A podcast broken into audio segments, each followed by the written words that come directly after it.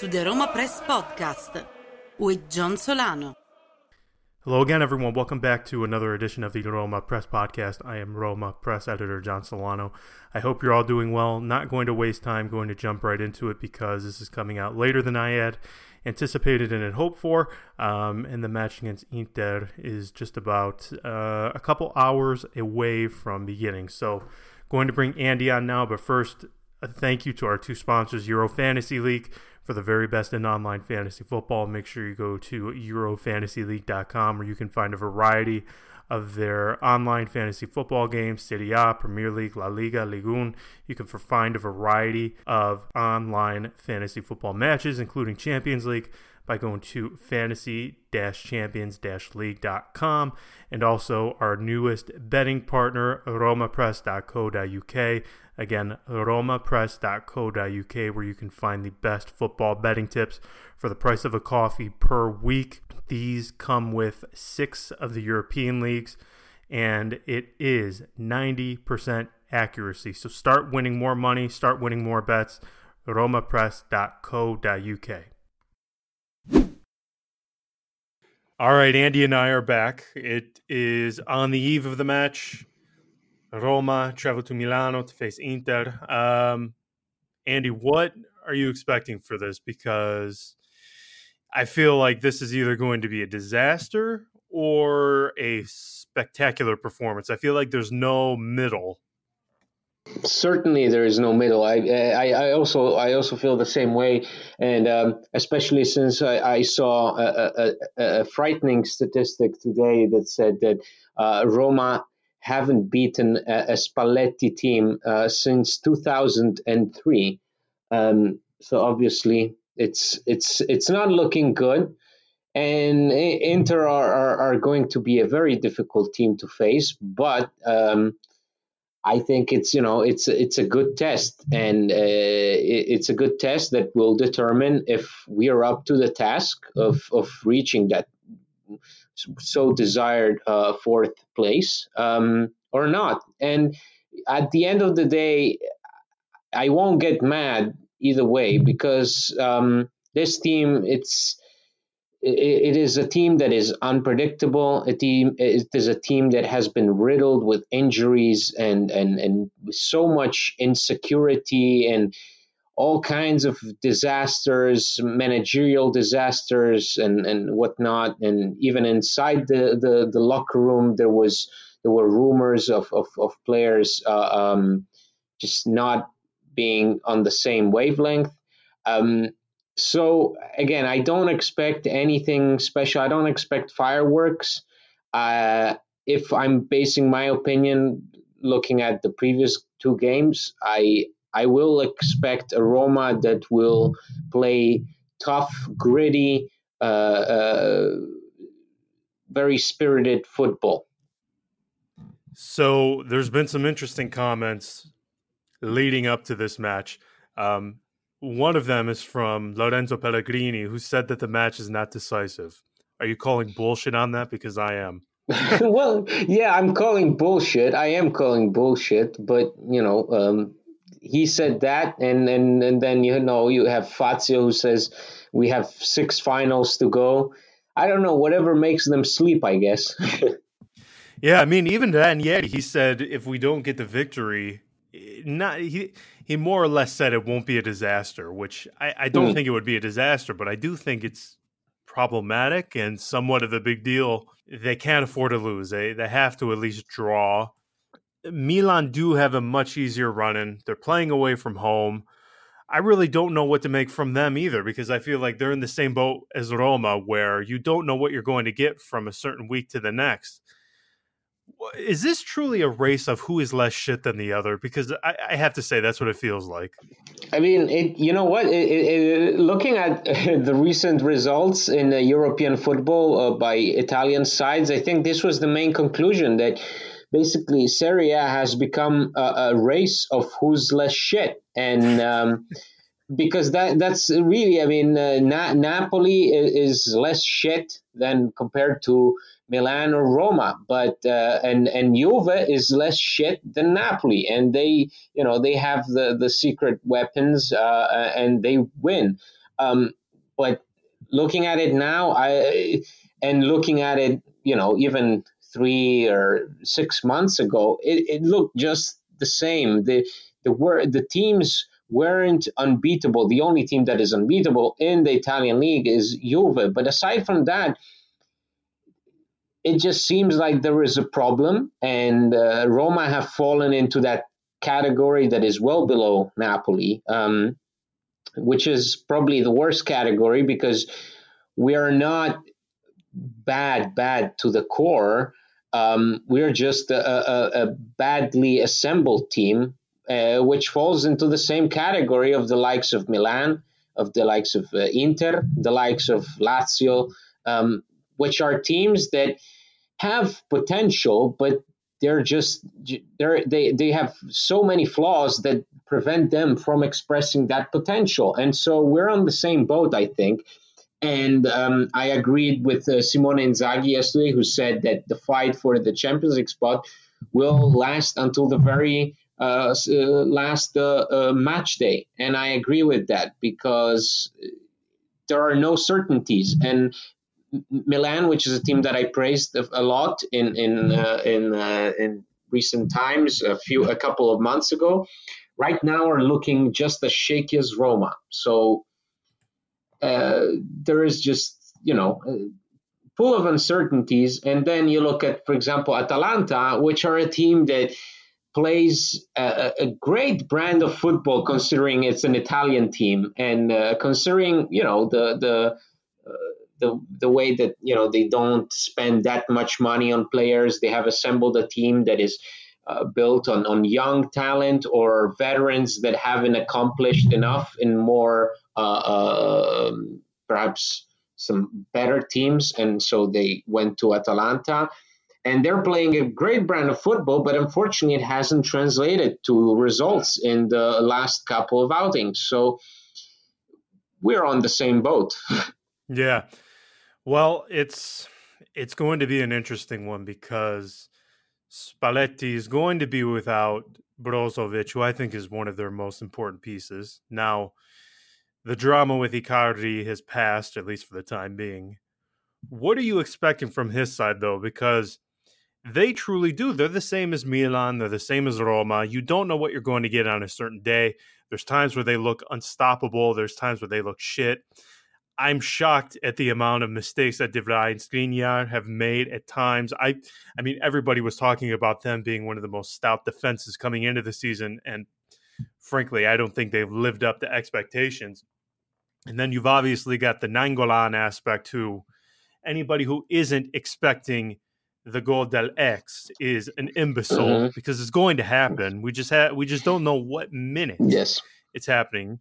But He's looked shit at times, and then there's other periods where he looks good. He's had to deal with injuries, but Jesus, this is just, you don't know what is going to happen. This is truly one of the most mysterious matches, because I just can't get a feel for it. And then we're not even mentioning Dzeko not going to take a part in the match. El Shaarawy, he got called up. Mm-hmm. He's likely to start from the bench. Every newspaper I read, their probable formation has him starting from the bench and Kluivert in his place. So what are you expecting as far as just in terms of play? I agree with you that, you know, nothing, as I said, nothing is, it's like a Coen Brothers movie. You don't know who's going to die. And, good reference. What's going to happen. Nobody knows anything. For movie fans, go watch Burn After Reading. That's a pretty good movie where nobody knows anything. And but this is the case. I think Inter's main difficulty and main weakness is the midfield, and Roma will need to just clog up that midfield and really pressure them there, because they don't have quality. Brozovic, as you said, is very important, because he is perhaps the most talented holding midfielder that they have, because aside from Brozovic, they will most likely field the likes of either Vecino and Gagliardini, or Vecino and Borja Valero, who is looking to return. or Gagliardini and Borja Valero. So I'm not saying we're that much better in that department, but it's certainly I think a place where Roma need to focus, because Inter have a good attack despite Perisic being the just pain in the ass and biggest probably disappointment for Inter fans all year long. And, you know, we don't know if Politano will start or Candreva or, you know, who will start, Lautaro or Icardi. They are lethal up there, up front. And if they are allowed chances, they will most likely convert. So I expect, again, a very Ranieri game, because both sides have major flaws, and I think both sides know which part of the other team to target. And if it was up to me, I would tell them just go at the midfielders, because Inter are not very strong there. And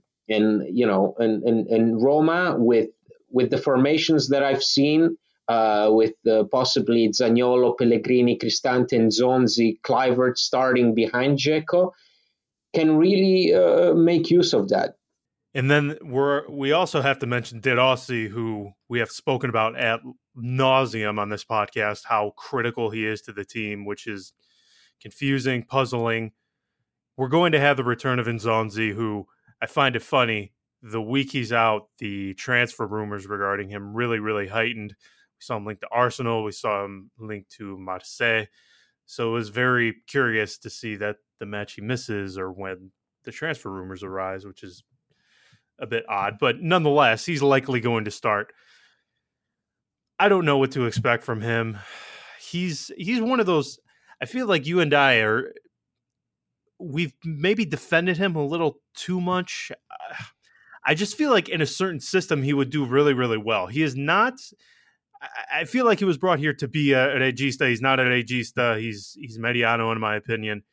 He can recover the ball. He's good in the air. But I feel like in this sort of match, what he brings, his characteristics, can actually be a plus as opposed to what Derossi may be able to bring. Because I feel like this one is going to be much faster. Yeah, I agree. And I think the main reason as to... I agree that we've defended him, but I've defended him because, yes, I think that he's a good player. It's just that he was brought in most likely for the wrong reasons. It's just another player that was added to this roster without a clear idea as to what purpose he's supposed to serve. And, you know, and we've had in this summer transfer market many of those. An example is Choric, who was brought in to do what, and Pastore, who was brought in to do what, to play mezzala, to sit on the bench, to play as a winger, play as a trequartista. We don't know. And but I agree in this specific match, I looked at the lineups that some of the newspaper posted, which give three at the back in the midfield, meaning Pellegrini, Cristante, and Nzonzi together, and then Kluivert and Zaniolo on top. And it's I think it's good that still works. To me, these final games, really have very little to do with tactics and lineups and who's there, who's not there, because a game like this one. This is a big deal, and again, it's all up to the players now. So I trust Ranieri will make the good decisions. So far, he hasn't been the best with the starting lineups, but he's figured out the substitutions quite well, which has resulted in Roma getting away with 2 victories in the last couple of games. So. I just don't expect anything different tomorrow. So whoever is going to be out there, I trust they will perform. Looking at what Roma are likely to trot out there in terms of their likely formation, I do have a bit of hope because Florenzi is going to be playing it right back. But the good news is Ivan Perisic is just as shit as Florenzi has been. Yay! Yes, that's true. And it's surprising because considering the player he was a couple of years ago, and he was sort of Inter's Salah, which Salah to us was like this weapon that you had, and every team had to adjust to that particular player, and most of the time they failed to do so. Perisic was the same to, similarly was the same to Inter. And right now it seems like he's more of a bother than anything else. And he seems very easy to maintain, to keep track of. Doesn't really seem like he has a good body language with his teammates. I don't expect him to be some sort of big threat. Obviously, now I jinxed it, but I'm telling you, I really don't see that big of a difference between two teams. If I have to compare the rosters, I think we have an equal measure of weaknesses and strengths, just like Inter. So, aside from the match, this week we've seen quite a number of transfer rumors, particularly regarding Edin Dzeko potentially joining Inter. But don't you think it's a bit too premature to even begin discussing the transfer market? Well, but outside everything about the market, aside from what our friend Filippo Biafora wrote in Il Tempo. That was exactly what I was going to bring up. So go ahead. The transition, yes, the transition. Biafora reported that Roma plans on renewing 3 contracts right now, and their priority are El Shaarawy, Cengiz Under, and Zaniolo, and in the future most likely Pellegrini, but right now it's not an emergency case. Meanwhile, the 3 that I named are. So that's an interesting thing to see Under on that list. I think it makes absolute sense. Would I be shocked if they still sold Under? Absolutely not. But if you're going to build the attack, if you're going to build this team, could you think of any other players that you would start with? Maybe you would substitute El Shaarawy for somebody. But after this season he's had, I think he's far too important. I think you absolutely have to renew him, no? Right on. Yeah. And this makes sense with Under since he's really, it seemed like he would have another good year, and he was on the way to, but then these injuries happened, and I just don't think he showed enough this year to really be able to fall on the list of any big team. There was talk of Bayern, and I like you, I don't expect him to stay, but it's interesting that right now that's a name that is on the priority list for Roma. Yeah, if you're going to, if this is, now again, we don't know what the market is really going to hold. We don't know who even the sporting director is going to be, though I can tell you with a lot of confidence it's going to be Masada, but we don't know what direction they're going for. But I at least like that they're wanting and sending a clear signal that they want to build off these 3 pillars of the team. I agree. I thought Under was on his way to another fantastic season. Then the injuries hit. I think he's critically important, and I don't think any club is going to be willing to spend 40, 50 million euros for him. Zaniolo, it goes without saying, crucially important. And El Shaarawy, you and I have shit on him quite a bit this season. We've said that it's a problem if he's your most important player, if he's your leading scorer. But listen, you mentioned in the last one, he's the perfect age to reach sort of the pinnacle of his ability. He's clearly improved this season, and he's very, very important. And given that Roma are going to have to offload some of the bigger earners this summer, I think Dzeko will go, Pastore, maybe Nzonzi, maybe Perotti, maybe Florenzi. You're going to have to pay these younger guys what they deserve, especially if you're going to make them the building blocks or the important pieces of the team. So I'm all for this happening, but I am curious to hear your opinion on this. We've been hearing the name Antonio Conte for the last month or two.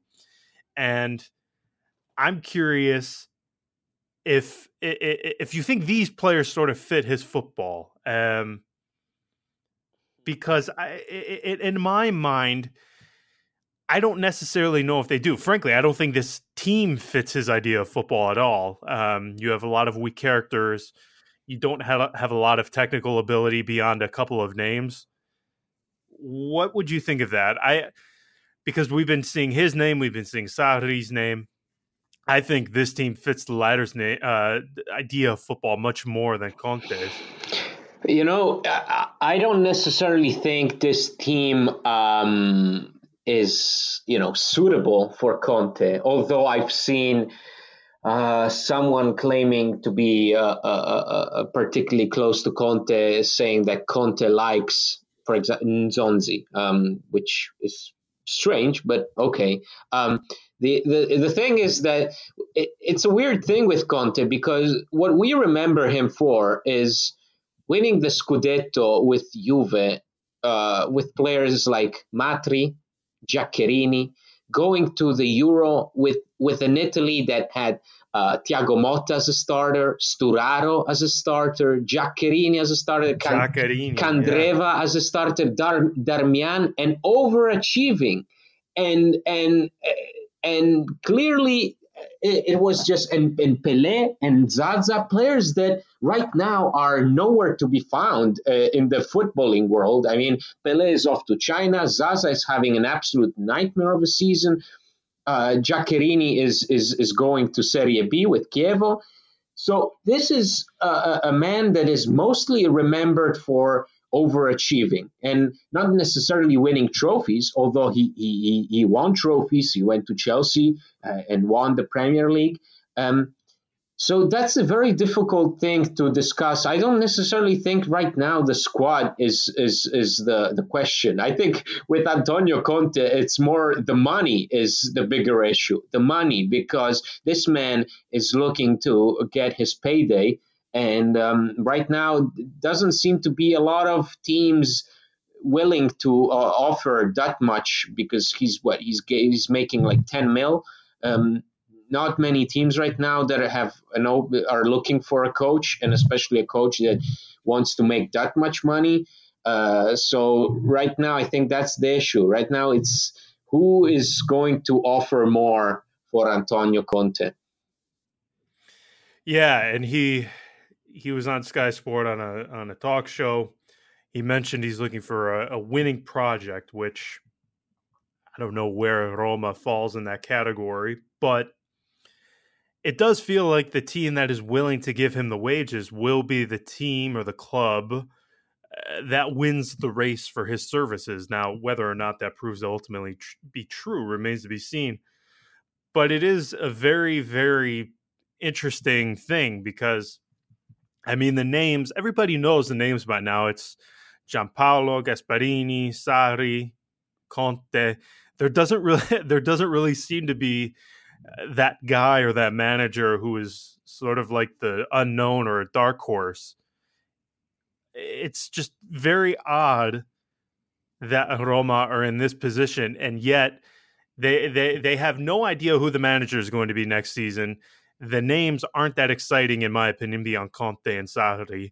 And yet they're still in contention for a Champions League place, which is just entirely bizarre.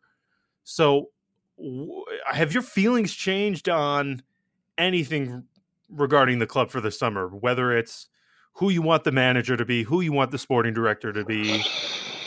I certainly I would... I like the idea of Conte, and I never had anything against him. You know, a lot of people say because of his past as a Juventino, he's not suited for a club like Roma. That's bullshit. Just leave that outside the door. Isn't that the shittiest stuff? Jesus Christ! It's this makes me, it drives me crazy. These ideas and this prejudice against a guy, a manager, a professional, and especially when you're a club like Roma, who, let's face it, you mean very little in the footballing world, history-wise, trophy-wise, whatever-wise. Roma are not there, right there with the others. That's why if the rumors are true and the realistic options for Conte right now are Roma, Inter, and Bayern, we should feel honored to be even mentioned in that lineup. Like, seriously. But if it was up to me, that's my priority for next season is I want to enjoy watching Roma games. That's my priority. I haven't felt enjoyment from watching ball movement, from watching pressing, from watching defending, from anything in a long time, and I want that to happen. And that, let's face it, is Sarri's specialty. If you look at his work in Italy, his teams in Italy played beautiful football, fluid, fast, organized, and it was just, sometimes it was just magical. Sometimes it looked very much like what Atalanta are doing right now, or what Ajax did to Juventus. And so he knows this league. He's been here not so long ago, and he's, in my opinion, overachieved with Napoli, although we can always say he hasn't won a trophy with Napoli. But Roma just need to go back to playing pleasant football, in my opinion. And that aspect is Sarri's specialty. What about his sort of demeanor and attitude? I think it would actually fit well. I absolutely hate what you mentioned about him being Juventino, how it's a deterrent for him becoming manager at Roma. That is, I'm sure, well, for the English speakers, I'm sure not many of them follow our good friend Ambiente Romano on Twitter. But that is, as they say, Romaniste 1.0 behavior. Yeah, it's very Romaniste 1.0. It's like that whole thing with Kolarov being a Laziale, just because he played a Lazio. And then what happened? And then they fell in love with him. So this is, this talk doesn't amount to much. Quickly, just to end here, you mentioned it briefly in the beginning of the podcast.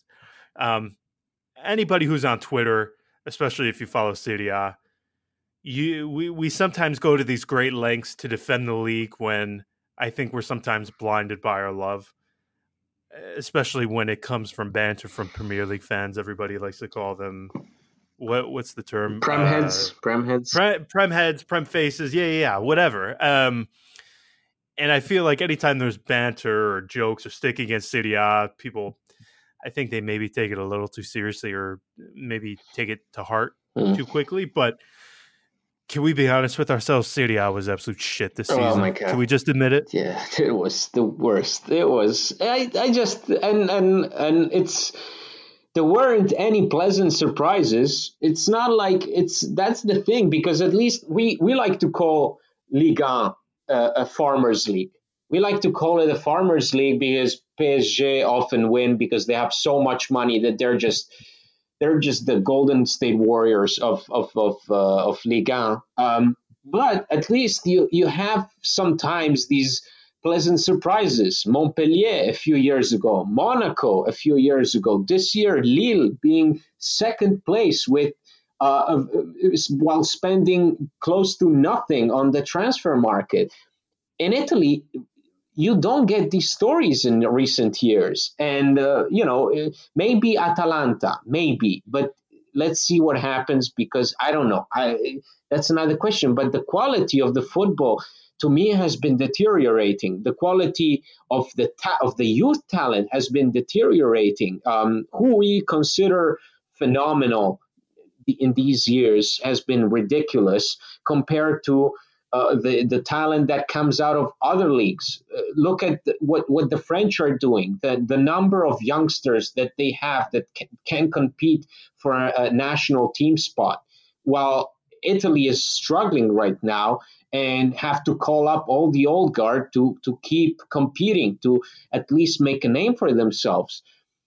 And the way it's been refereed, the relations between the players, the managers, and the referees, the whole VAR system that has been flawed from beginning to end, although it's a good system, I just don't see a reason why, as a foreigner, or if you're following La Liga or Premier League, you should stop doing so to watch instead Serie A. Because to me, this is we are hitting a new low.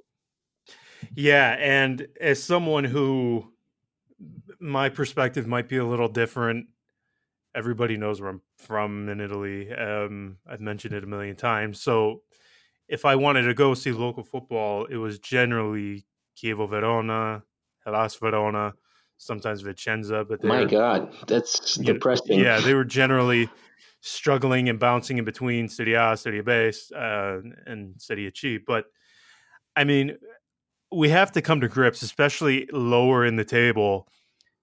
The football, the standard, it is just abhorrent. It's shit. I mean, these teams that come from Serie B, I mean, they are shit. Yeah, and it's like they don't stand a chance. And we're not looking for a next Leicester story, because that was one in I don't know how many odds. That was incredible, just once in a lifetime thing.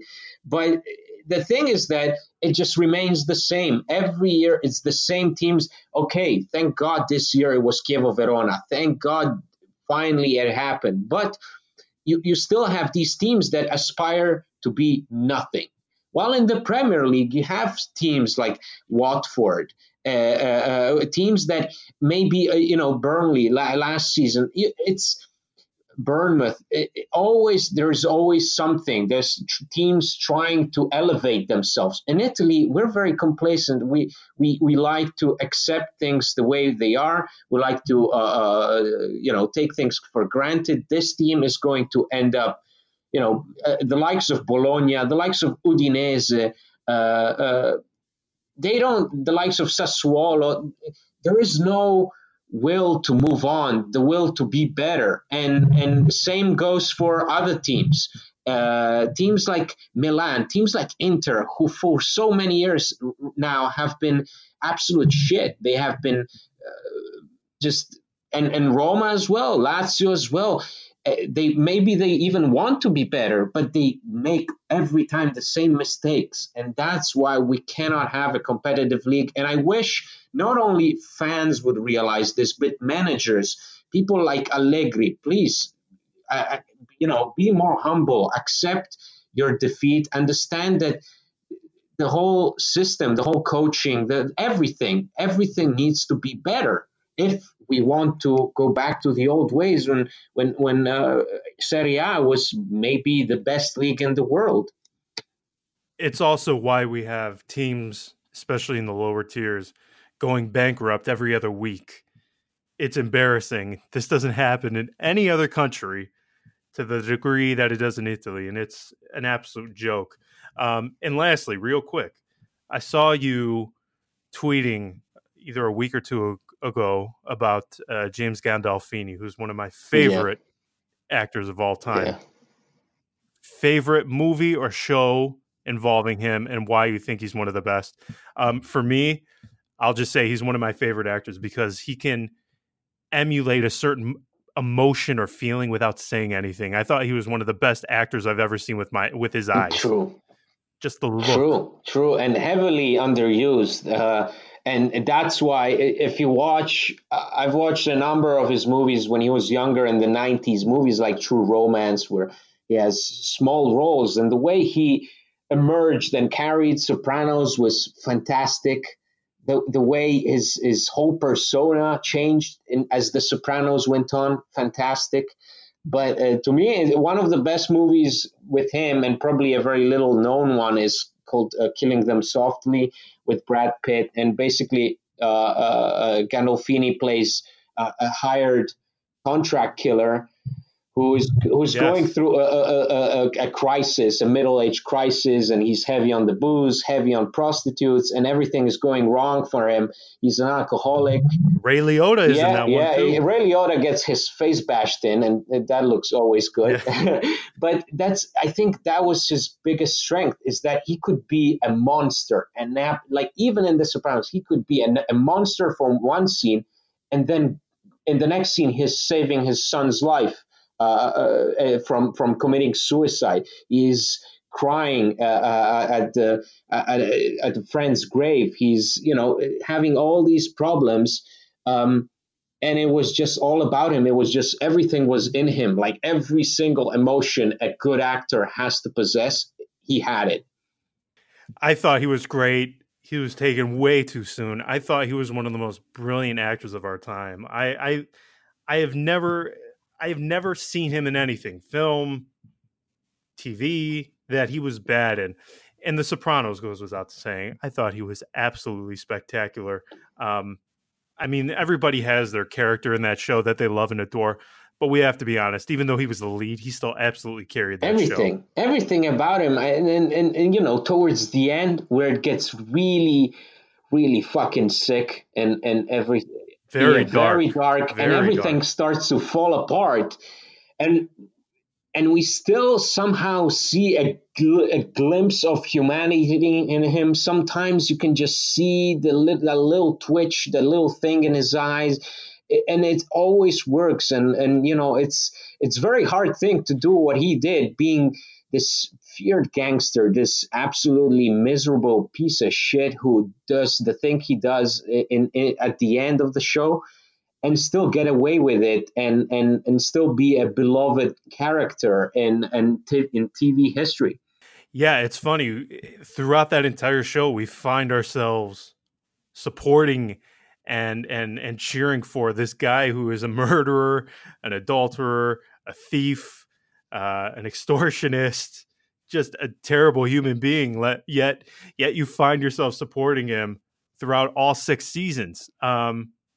To end, favorite season and or episode of The Sopranos?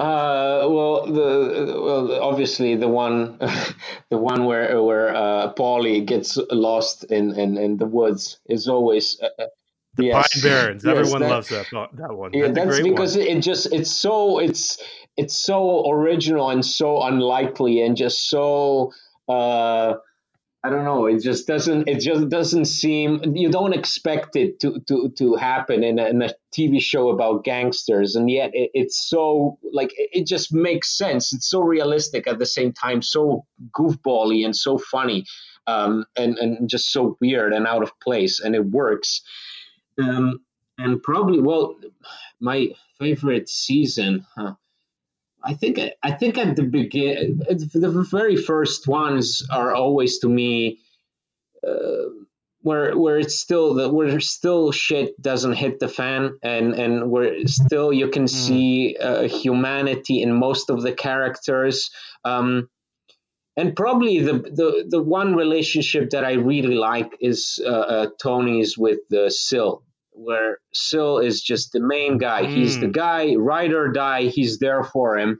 And in a world of scumbags and, you know, and betrayals, and where even Paulie turns out to be not the guy we think he is, it's a good thing that they've added that loyal friendship and understanding between two mobsters, like such as Syl and Tony. Yeah, the thing I always found interesting was his relationship with each of these guys is just so dynamic.